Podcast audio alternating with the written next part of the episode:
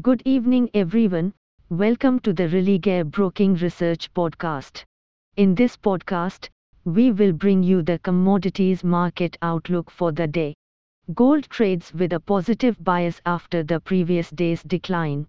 The fall was moderated after data showed that the US consumer prices increased moderately in July, indicating that US Fed at the end of its rate hike cycle. For gold a valid support is around 58,650 with resistance near the 59,350 mark. Crude oil prices have recovered from the morning weakness.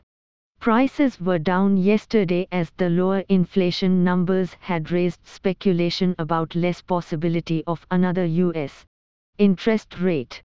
Meanwhile, the OPEC remains positive on the demand outlook and this caps the downside movements. OPEC had stated in its monthly report on Thursday that it expected a healthy oil market for the rest of the year, and stuck by its forecast for robust oil demand in 2024. The day's support for MCX crude oil is near the 6,750 level and resistance close to the 6,990 mark. Natural gas has steadied after the previous day's losses. The market was down yesterday on higher than expected inventory data.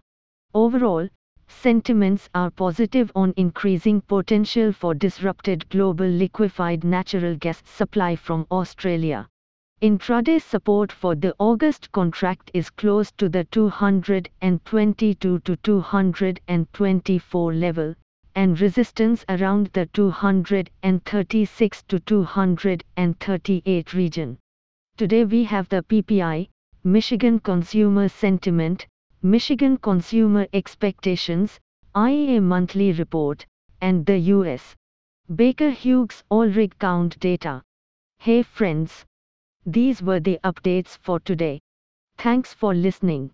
For more updates, follow Religare reports and recommendations on Religare Dynami app or website.